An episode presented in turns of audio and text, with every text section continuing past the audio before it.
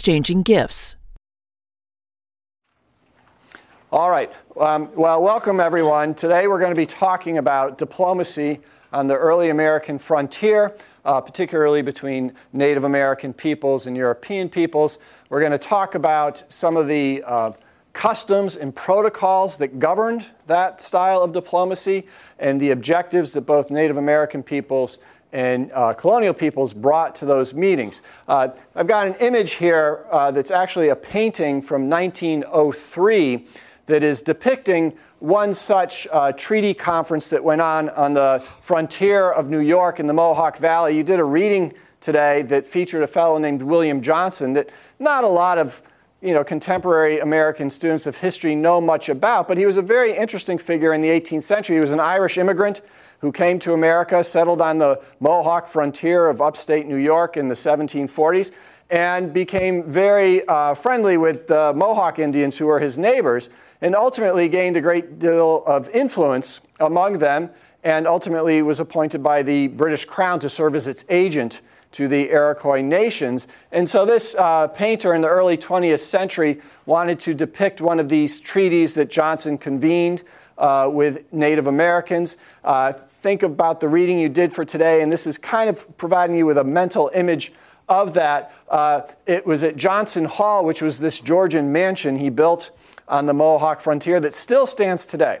And if you are in upstate New York, traveling between, say, Albany and Syracuse, New York, you can get off the New York State Thruway and you can visit this site and you can visit another one of his homes that predated this, both of which are preserved as state historic sites in New York, and tell a really interesting story about how Europeans and Native Americans came together on the frontier not to fight but actually just to talk about their uh, differences and to try to come to some kind of accommodation when they did have conflicts. Uh, I want to um, switch from upstate New York to Pennsylvania right now.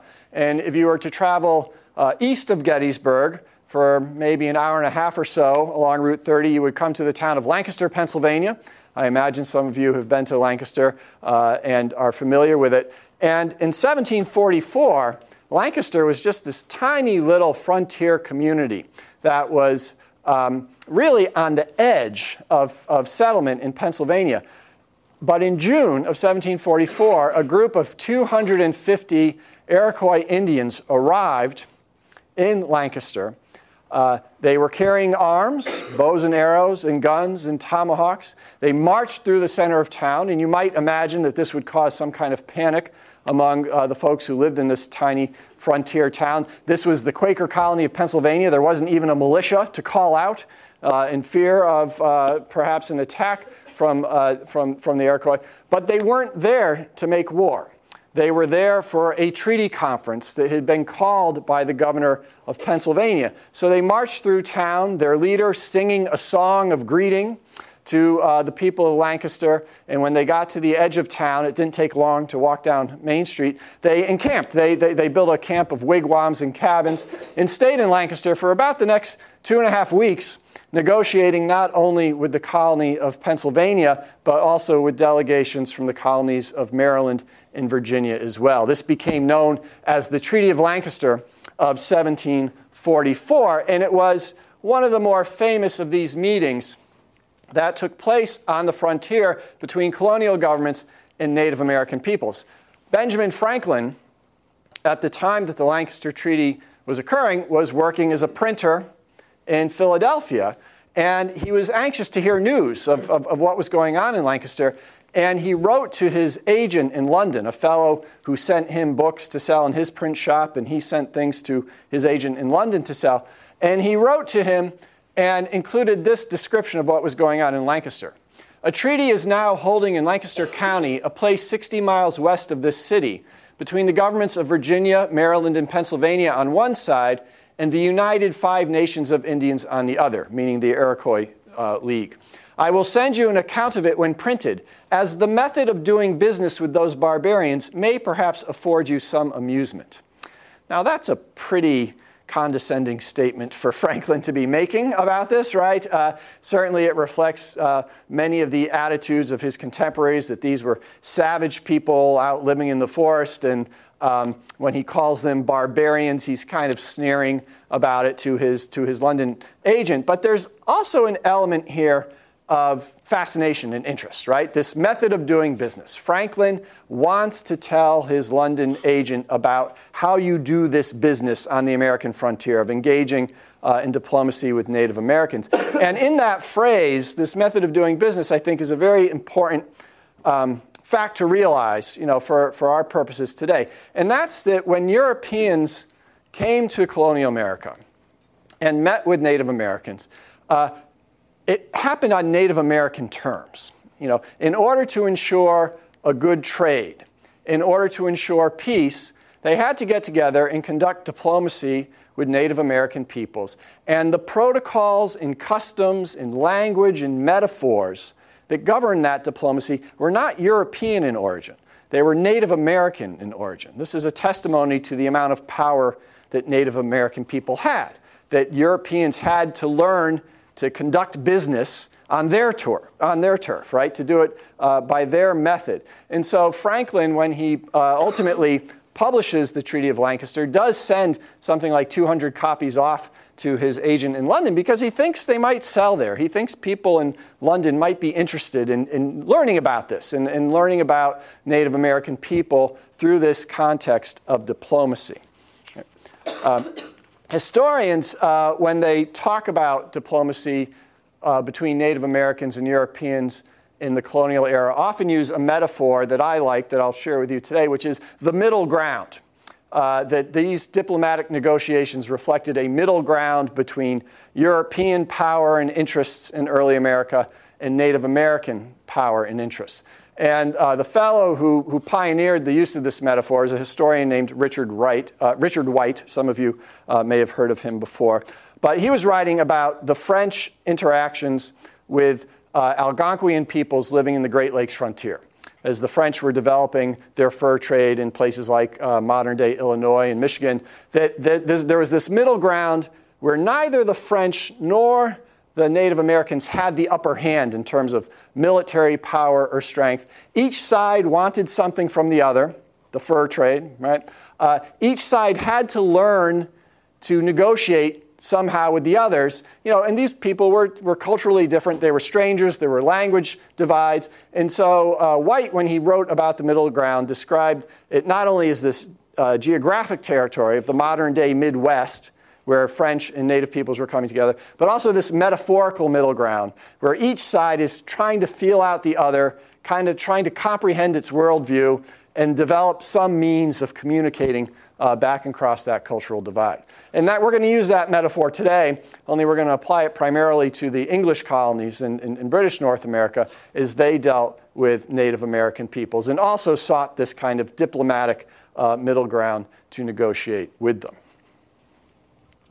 So let's look at um, this middle ground, especially as it developed in the context of ritual, all right? How diplomatic rituals emerged that helped Europeans and Indians comprehend each other. There were two primary ritual complexes that Europeans learned to use when they engaged with Native Americans. One was Algonquian in origin.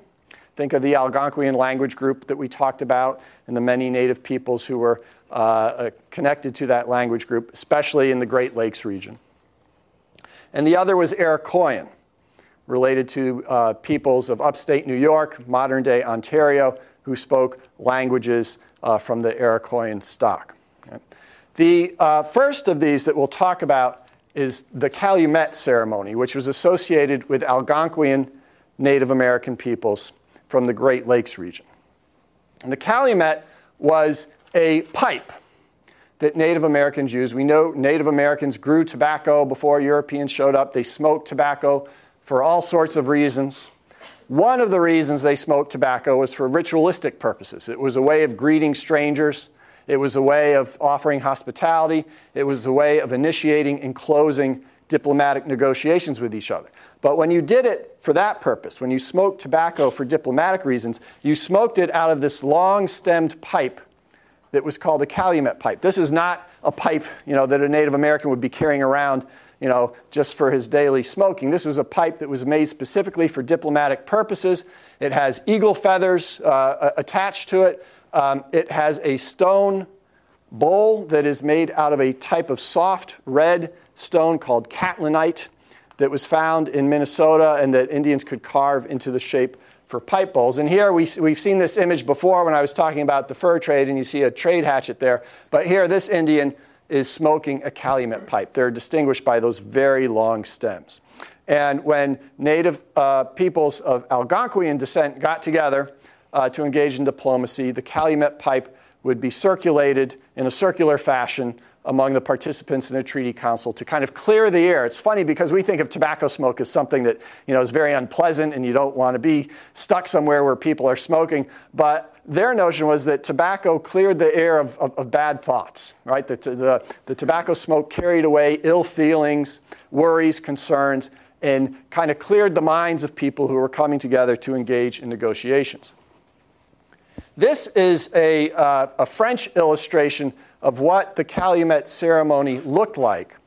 And it's a really interesting image that you could um, read like you might read a modern day uh, cartoon strip, comic strip, only you need to read it in this order. I've added the numbers here so you can understand the action that is taking place here.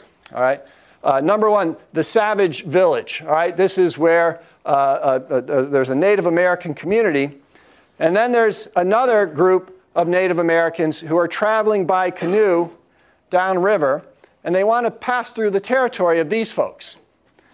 But they need to do so in a way that makes clear that they are, you know, that they're arriving as friends, that they are not here to make war, right? They're not here as aggressors. And so a canoe goes ahead of the others with the calumet of peace. And you see these three Indians in a canoe, and this object here is the calumet. They are carrying the calumet before them. And a canoe comes out from the village to greet them. So they see what's going on, they see the calumet pipe, so they come out to offer a greeting. And then the calumet is carried before the new arrivals, the visitors, as a sign of peace. And folks come out from the village to greet them. There's ritualistic dancing, and then they are admitted into the village and um, ultimately they smoked the calumet as a way of proving their friendly intentions, and the locals provide hospitality, and they can, can go on with their business. So that's how the calumet ceremony worked. Um, and we do this, uh, this has entered the American idiom of English through the phrase smoking the peace pipe. You know, we've all heard about smoking the peace pipe as a way of making amends, a way of making peace when there's been a disagreement or something. That's the origin of that phrase in English, is uh, the calumet ceremony. All right. The other primary ritual complex that was used in Native American and European diplomacy was Iroquoian in origin. And it was related to those Native Americans who showed up at the Treaty of Lancaster in 1744 the, uh, the Iroquois League, or the Five Nations, as Franklin called, him, called them in that letter that he wrote to his agent in London. This is a map. Uh, if you haven't encountered the Iroquois before, this is just a map to kind of give you a, a very brief introduction into the Iroquois League or Confederacy. Uh, at the time of colonization, when the Dutch showed up, there were five nations in the Iroquois League. From east to west, the Mohawks, the Oneidas, the Onondagas, the Cayugas and the Senecas.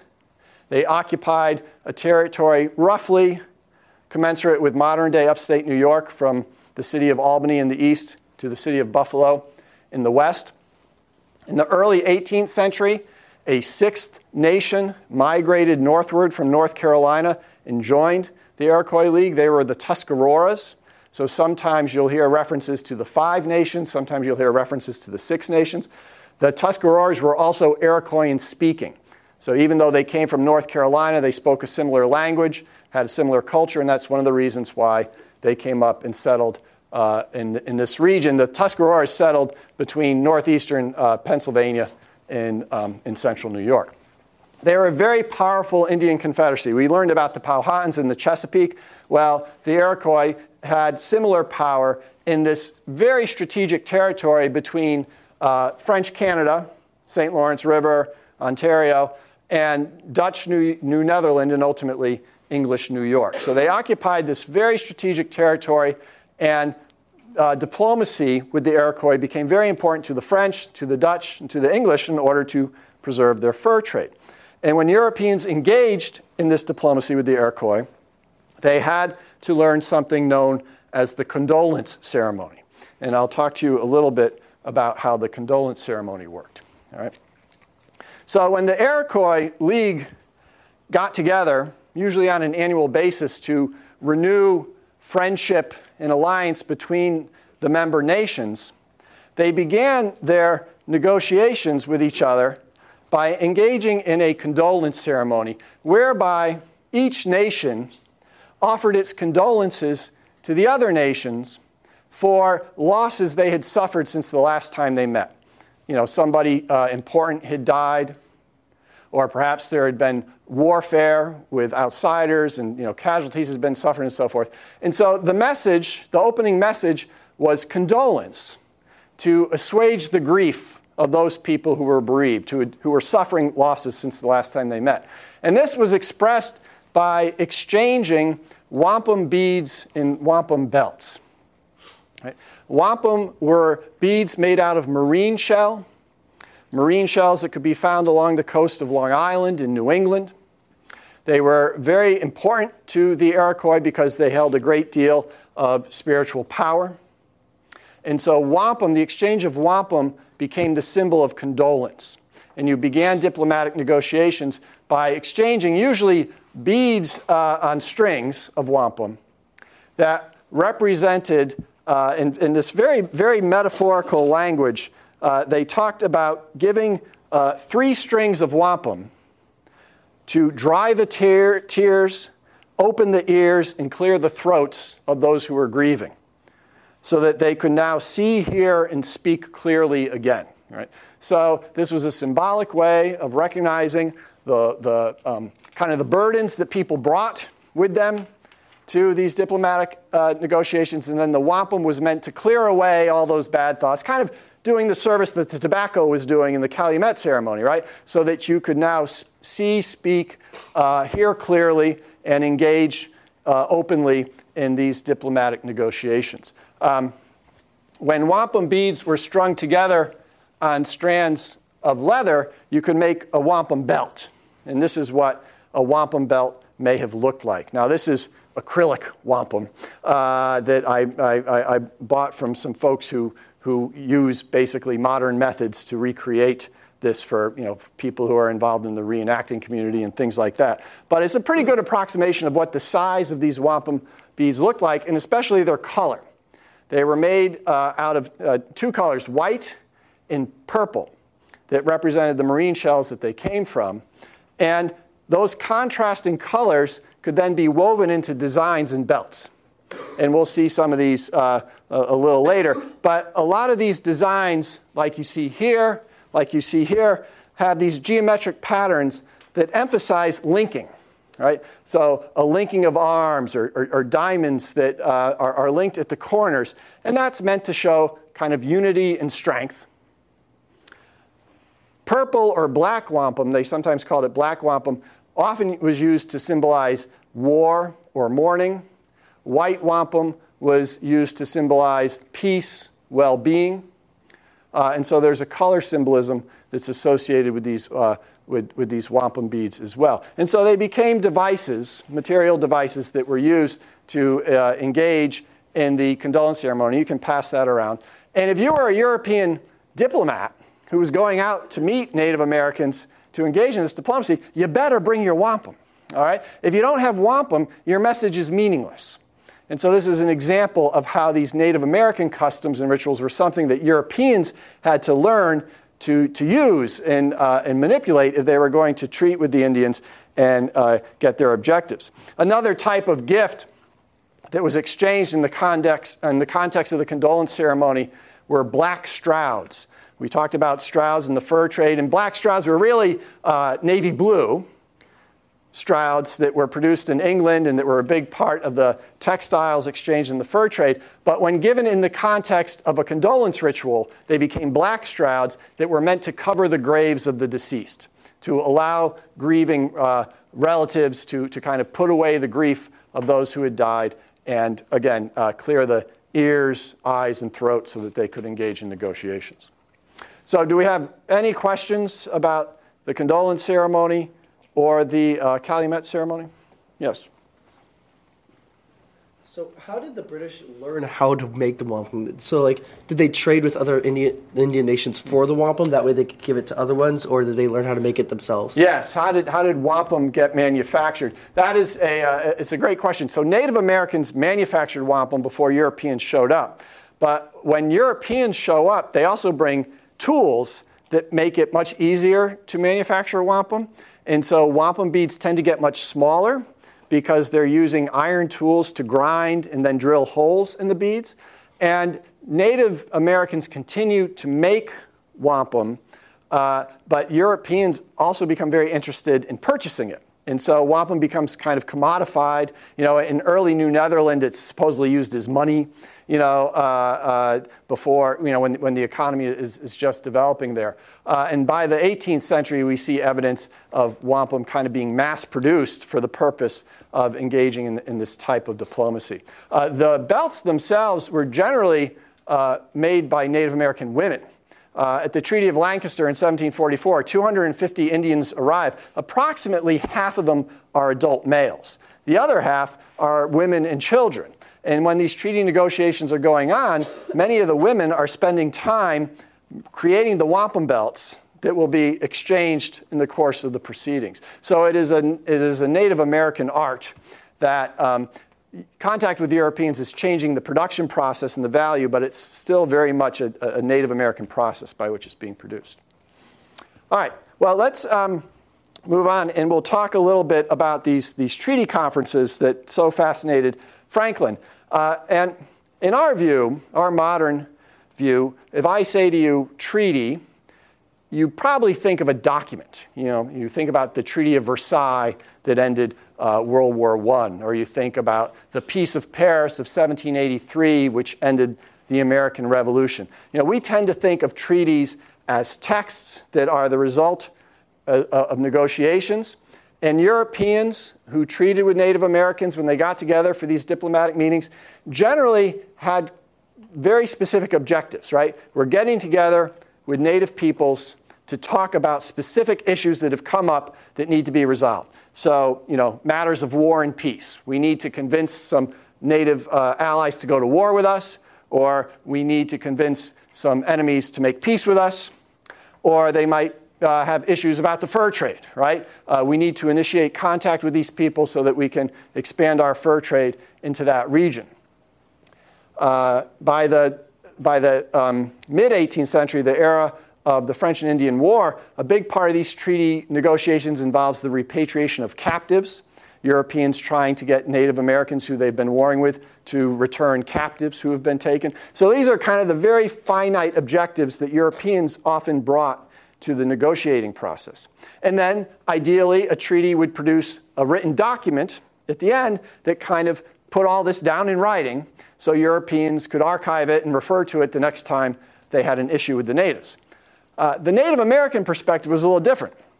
For the Native Americans, the treaty was about process as much as it was about objectives. You know, uh, it mattered equally as much, maybe even more so, that you observed the proper rituals and customs in engaging in these treaties than any specific objective that was reached, you know, uh, agreement that was written down at the end. Uh, the Iroquois, when they wrote about uh, or when they talked about treaty making, used uh, a couple of, of, very interesting metaphors. Uh, one was polishing the chain. They talked about their alliance with English uh, colonies as the covenant chain, alliance. You know, a chain has many links.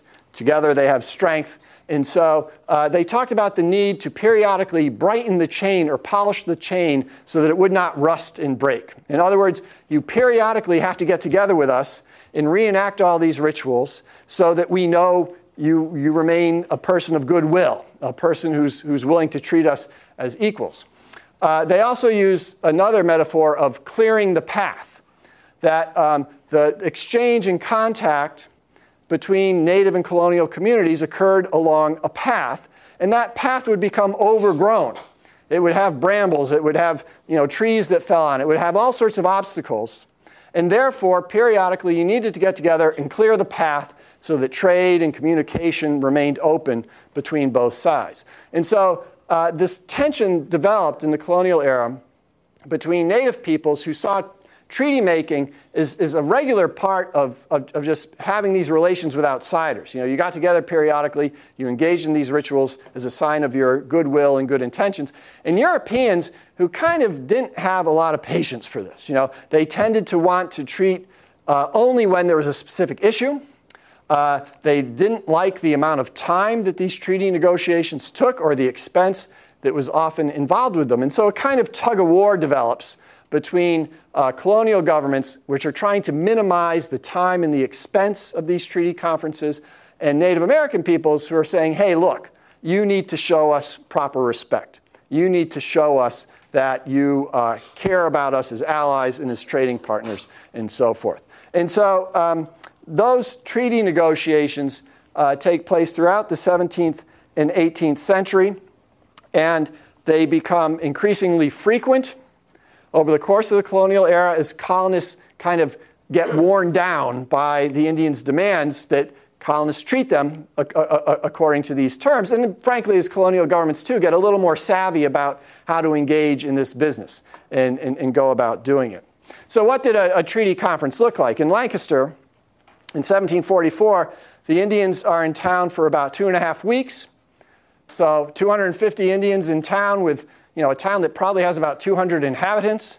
Uh, you've got delegations from three colonial governments there. What's, what's going on? What, what, what makes it uh, a treaty conference? The, the primary activity is making speeches, is each side giving speeches to the other side to express discontent, to express um, potential resolutions to conflicts, or perhaps to make proposals about um, the way they want to change their alliance or the fur trade or, or, or something like that. Uh, this speech making occurred around a council fire, and they were usually convened in public. Both Native Americans and Europeans attached public hearing, you know, attached a notion of kind of uh, propriety uh, to having public meetings, so, you know, that, that, that, there would be other observers. Meetings that didn't happen in public, uh, what we might call backroom deals, they called it happening in the bushes. Uh, and, you know, and meetings that happened in the bushes had that connotation of kind of people pulling the strings behind the scene, perhaps acting out of selfish interests rather than representing the interests of their people or their government or something like that. So both sides like the idea of convening these treaties in, in, in towns like Lancaster, some convened in Philadelphia, many convened in Albany, some convened in Boston. Generally speaking, Native Americans preferred that these meetings occur in frontier towns. They were a little easier for the Indians to get to, and the Indians weren't as threatened by uh, communicable diseases. Places like Philadelphia and Boston had large populations. Smallpox was a threat to Indians who traveled to those regions. And so, Easton, Pennsylvania, Lancaster, Pennsylvania, Albany, New York, these were small frontier towns that became center for this kind of diplomacy. This is an image from a map uh, that was produced in 1765 that shows a treaty conference happening on the Ohio frontier after a British military expedition into the region. And it, it's not a perfect image, but it's one that somewhat approximates what happened uh, at Lancaster in 1744.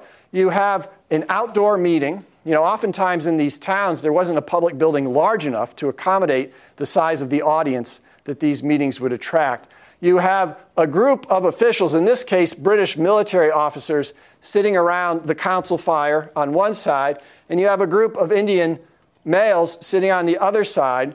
Uh, this Indian is making a speech at the council fire. He has a wampum belt that he's holding in his hand as he makes his speech. But if you look around the scene, you also see the tents of the soldiers who are in camp nearby. Here's a, a Scottish soldier. We can tell he's a Scottish soldier. He's wearing a kilt uh, right there, all right? Uh, if this was Lancaster, they wouldn't be soldiers. They'd be the Indians who had encamped, you know, at, at the edge of town and some townspeople. And uh, what I love about this image, too, is you see women in this image. You have uh, an Indian woman here with a child. You have another Indian woman here with a child, and so and another one right here. And so they're all kind of part of the scene. Uh, and they're listening to what's going on, and the proceedings kind of have legitimacy because they're occurring out there in the open. You also have, it's worth noting, a colonial secretary right there who's basically serving the purposes of a stenographer, taking down notes, you know, who's, who's recording what's going on. Um, which raises a very interesting question, which is if these were people of European and Native American descent, and they didn't speak each other's languages, right? How did they actually communicate with each other?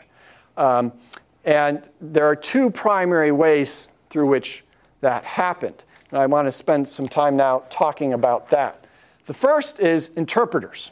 It was very important to have interpreters who could uh, relate the substance of a speech given by one side to the other side. And over the history of these meetings, um, we, uh, we see several different types of people emerge as being uh, kind of the, the typical interpreters.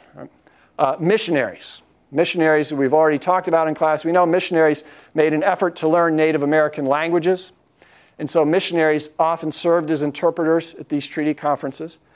And they're converts, Native American Christians uh, who had learned perhaps French, perhaps Dutch, perhaps English, well enough to serve as interpreters, uh, would uh, sometimes serve this role as well. Um, you might also have fur traders serving as interpreters, and Native American women that fur traders uh, had married who picked up language, you know, the fur traders picking up language by virtue of their uh, engagement with Native American communities, a Native American woman who learned some European language from uh, her fur trader husband, or their children. Uh, people, uh, children of biracial heritage, the, the, the product of these unions between fur traders and their women, uh, you know, growing up with a foot in each culture uh, would be capable of doing this. Um, other people who might serve as interpreters, captives. Uh, uh, Native Americans or Europeans who had spent time, sometimes unwillingly, among uh, the other side as, children. Children absorb, uh, uh, absorb, language very quickly, they learn language very quickly. And so uh, sometimes the interpreters were people who had spent time, like I said, willingly or unwillingly, uh, among the other folks on the other side. on, the, on, on the European side, you know, Indian children who had been placed in schools uh, in an effort to educate them uh, in the English language or to catechize them in Christianity. On the Indian side, it would be um, uh, oftentimes young uh, people who had been taken captive during wars and brought up in Indian families who would serve this role. Uh, at the Treaty of Lancaster, the most important interpreter was a fellow named Conrad Weiser. And have any of you ever heard of Conrad Weiser before? He's one of these early Americans who has a fascinating story to him. If you drive east of Gettysburg uh, and you go into Amish country, uh, you'll find the Conrad Weiser Homestead. It's a state historic site that you can visit today. He was uh, born in Germany and came over in the 1710s to New York with a large group of German migrants who were very poor. And when they got to New York, moved up into the Mohawk region, Mohawk Valley region, in order to find land and basically live as kind of this pretty insular German speaking community. They wanted to be far away, they didn't want to be bothered by, by folks. But as a young boy, uh, Conrad Weiser was uh, taken by his father and placed in a local Mohawk community. The, the German immigrants wanted somebody to develop the language skills to communicate with the Indians who lived nearby. And so, as a boy, Conrad Weiser went to live with the Mohawks and he learned the Mohawk language. And then as an adult, he moved into Pennsylvania. He came down the Susquehanna Valley and became a fur trader and a farmer on the Pennsylvania frontier. And because of his language skills, became an interpreter for the colony of Pennsylvania, also uh, served as an interpreter for the colony of Virginia uh, at, the, um, at the Treaty of Lancaster in 1744. He had a pretty good reputation. The Native Americans liked him and spoke of him as, as having two sides an Indian side and, uh, and a European side. Um, colonial governments generally trusted him, uh, considered him to be fairly upright unlike a lot of interpreters who they didn't trust because they might have been of a different ethnicity or they you know, never trusted fur traders and that sort of thing.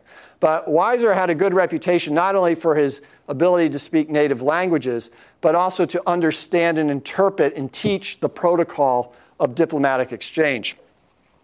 Cadwallader Colden was a, um, a, a, New York official, he's Scottish, that's a great Scottish name, uh, who, who migrated to New York about the same time as Conrad Weiser. And Colden, uh, in the 1720s, wrote a history of the Iroquois. He was very much interested in, in the Iroquois League. Historians still read his history of them today. It's not really a great book, uh, but, uh, but it's still read today because he's probably the first history of the Iroquois written in the English language. But this is what he had to say about, um, about Native American oratory. Like many of his peers, he was fascinated by Native American speech, but he didn't speak the language himself. And so when he attended treaty conferences, he had to rely on interpreters. And he said, I suspect our interpreters may not have done justice to the Indians' eloquence. For the Indians may strongly move our passions by their lively images. I have heard an old Indian sachem speak with much vivacity and elocution, so that the speaker pleased and moved the auditors with the manner of delivering his discourse. In other words, he's witnessed Indian speakers who were able to move their audiences even though their audiences didn't understand a word they were saying. All right? Uh, and this is an image, again, from a, it's not from Colden's book, it's from a, a, French book from, from that era, but presenting Indian speaker, uh, you know, an Indian speaker and his audience, and you know, what's this look like? It's like a scene out of ancient Rome, right? Uh, wearing togas and, and, and around a public forum somewhere. And so this, this notion that Europeans had that Indians had this innate gift to communicate uh, through speech without necessarily relying on words to do so. You know, so what does that mean? Well, gesture, the cadence of their voice, their posture, the way they, they, they moved about the room, all of these things uh, were evidence of the Indians' eloquence. Uh, check out this image this image was actually based on the image we saw earlier from that map in the Ohio country, right? Um, this image was done by the American artist Benjamin West, who I've already mentioned to you, who was living in London in the 1760s when an account of that treaty conference in Ohio was being published. And he, he did this image for it. And I, I want to point out a few things to you about, oops, sorry about that, about, uh, about this. So here's our Indian speaker, right?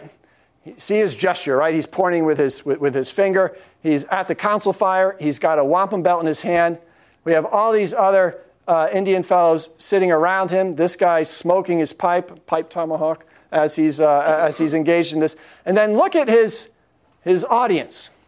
This is Colonel Henry Bouquet, the commander of the uh, English army that marched out to the Ohio country. All right? This is the secretary who's writing things down. And these are officers who are listening. And look at the rapt attention, right? Every, every one of these listeners, even among the, the Native American listeners, are just, they're enraptured by this fellow speaking. The one thing that we don't see in this image, there's no interpreter. All right? Uh, so, what's the artist trying to tell you? He's telling you that this Native American, simply by the sheer force of his presence and his eloquence, is moving these people. Uh, you know, this guy with his hand over his heart, you know, this guy concentrating, leaning on the shoulder of the fellow in front of him, this guy writing it all down. What's he writing down, right? Uh, there's, there's no interpreter there. But, uh, but clearly they're being moved. Uh, people like Benjamin Franklin, Thomas Jefferson, the Enlightenment thinkers of the 18th century, believed that Native American societies were literally younger than European societies the Western Hemisphere was created later than the Eastern Hemisphere. Therefore, Native Americans were closer to kind of the origin of creation in time than Europeans. You know, what does the creation story tell us? It, it, tells us that up until the Tower of Babel, everyone spoke the same language, and then God, in order to punish the hubris of humanity, divided it up into different languages. So, according to that version of creation, all human languages descended from a common root. Well, if Native Americans, were younger than Europeans, their languages were literally closer to that common root than European languages. And people like Franklin and Jefferson believed that you should study Native American languages for this purpose. It will help you understand the origins of human languages around the globe. They also believed that that very first language, that natural language, was still kind of hardwired into us. And so if you heard it being spoken, even though you couldn't comprehend mentally the words, it would still move you. And that's what this image is telling you this fascination with Native American oratory that even though you can't understand the words, the gesture, the cadence, the movement of the speaker, there's this kind of emotional wallop that it's packing that is being communicated. So that's speeches as um, a source of fascination and interest among these folks. Uh, I can pause for a minute and answer any questions if anybody has a question. All right, we're ready to move on. All right, I want to talk about another type of exchange that went on at these treaty conferences, and that's uh, the exchange of, of objects. All right, um, ways in which Europeans and Indians communicated without necessarily making speeches or sharing words. Uh, rituals of exchange. We've already mentioned um, wampum belts, and I just wanted to um, go back to wampum belts a little bit and talk about them in terms of their design. You did a reading for today based on a treaty conference that William Johnson was having uh, in Niagara and then Detroit. And if you paid attention, you saw that whenever Johnson or one of his um, uh, Indian contemporaries was making a speech, the, the points of the speech were punctuated by the exchange of either wampum strings or wampum belts. And so these became devices, not just for offering condolences and initiating treaty uh, proceedings, but also devices to make your meaning clear to an audience that perhaps did not speak the same language as you did. Generally speaking, the larger the wampum belt, the more important the point that you were making. And that's why when you read the Johnson document, you'll see references to a large belt, you know, or uh, a belt of this many strings versus a belt of that many strings. All right? Those physical descriptions became very important because the wampum carried its own message. And so here you see some of these um, wampum belts and their designs. This one, using the, the contrast between the purple and the white to emphasize two paths or two roads. Uh, Native Americans often interpreted these sorts of designs as a, as a kind of you go your way, I'll go mine, right? Uh, we'll trade and communicate with each other, but each side has its own path to follow. Uh, this is a wampum belt that has human figures that are linking arms, that are holding hands. They kind of look like paper cutout dolls. And again, that image of linkage, whether it's human figures or a chain or geometric designs like diamonds or rectangles, is meant to emphasize a certain parity, a certain uh, volitional alliance. It's not a design that emphasizes hierarchy. I'm better than you are. You know, you're subordinate to me. It's a design that says we are all equal partners in this particular alliance. So wampum worked that way. Um, another great image of a wampum belt. Uh, so this is a black wampum belt. Remember, uh, purple or black symbolizes war, and the white has been used to form the image of a hatchet. And so, one of the other very common idioms of American English that arises out of this diplomacy is taking up the hatchet or burying the hatchet, right? Whenever you're going to make amends with somebody that you've had a fight with, well, we're going to bury the hatchet. Well, that's where this phrase comes from because oftentimes the symbolism of the hatchet was meant to symbolize either I want you to uh, take up the hatchet and go to war with me against a common enemy, or it's time to make peace. Let us bury the hatchet and renew trade and, and, and that sort of thing. Um, the uh, uh, wampum belts could be accepted. They could be, uh, you know, say, uh, uh, um, the other side might say, no thanks. You know, we're going to think about that before we accept that belt. In some cases, they were rejected, like literally kicked away or thrown into the dust. You know, that was a way of expressing extreme anger, was to uh, not only refuse the wampum belt, but to abuse it in some physical way. Uh, other types of exchange that went on here uh, food, drink, and tobacco. These were items that were very important to how these uh, treaty negotiations began and how they ended. When Indians traveled to a colonial town like Lancaster or Easton, Pennsylvania, uh, for a treaty conference, they expected to be treated well by their colonial hosts. And so that would involve oftentimes toasts uh, when, when they arrived. It would involve a feast at some point during the course of the proceedings. And it would involve provisions for their families while they were encamped on the edge of town and, and all this stuff was going down. That's why this stuff was so expensive for colonial governments. And you know, colonial governors are always like on the clock. Let's get this thing moving, right? Uh, and the Indians are always like, well, you know, we kind of like it here, and uh, aren't we going to have a feast tonight? You know, and uh, and uh, and that was the Indians' way of kind of drawing out the proceedings, making it more expensive for the colonial governor, making him more pliable and more willing to kind of hear their complaints and perhaps bend to their will.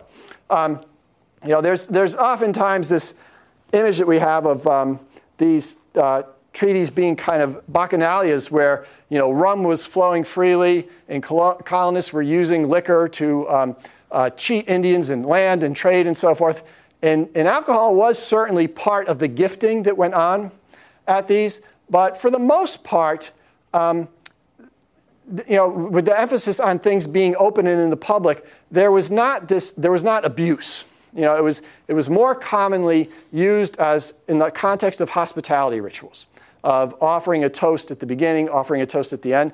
At the end of the um, Lancaster Treaty in 1744, the governor of Pennsylvania is uh, wrapping things up, and, he, and he, he calls for a toast to the Indians.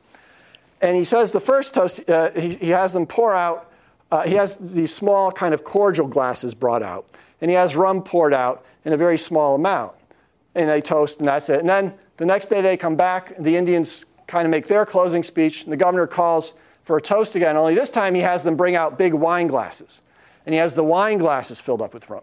And he says, Those glasses you had yesterday were our French glasses. Now we're giving you a toast in our English glasses. The idea being the French are cheap and the French don't supply you with the goods and the hospitality that we do. And now this toast symbolizes our much superior regard for you. So that's an example of how alcohol uh, might be used in this context.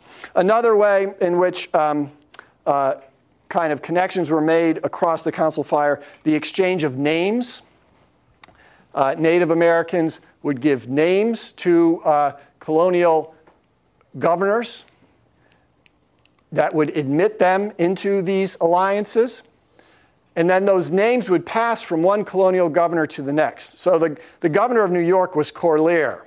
He was that Dutch fur trader I introduced you to last week, uh, who drowned in Lake Champlain. But after that, every subsequent New York governor was named Corlear.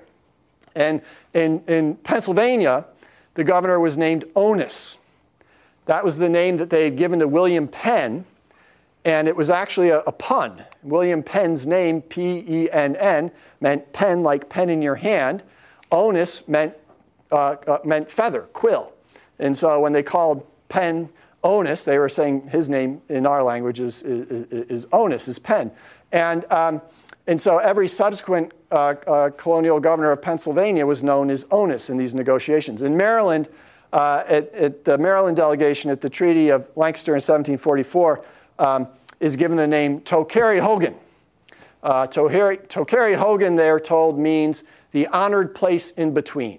They are between the government of Pennsylvania and between the government of Virginia. All right. Uh, of course, when these names happened, there was an expectation that there would be presents offered in response. You know, and so the colonial delegation of Maryland hosts a feast for, uh, for the Indians in exchange for, for, for, this name. So it's all about this sort of reciprocity that has to be learned. Conrad Weiser is there to make this clear, to kind of tap the Maryland guys on the shoulder and say, hey, they just gave you a name. You better, you better pony up here, right? Uh, Conrad Weiser actually, um, at one point at the Treaty of Lancaster, sits down with the colonial delegates who are about to have a dinner in the courthouse with the Indians and says, We got to go over some etiquette issues here, guys, uh, and, and, tells them the proper way to interact with these Native American dinner guests that they're going to be having. So that kind of emphasis on not just you know, talking to the Indians, but also learning to engage with them in this social way is very, very important.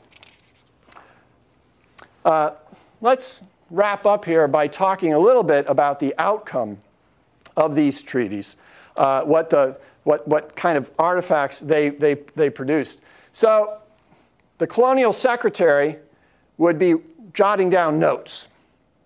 if a, an agreement was reached, especially when it came to land, a, a land cession, Native Americans would have their names written out by the secretary, and then they would write uh, these sort of pictographs next to their names representing, uh, usually these are clan totems, right? Uh, a, a, chief of a particular clan within that particular nation.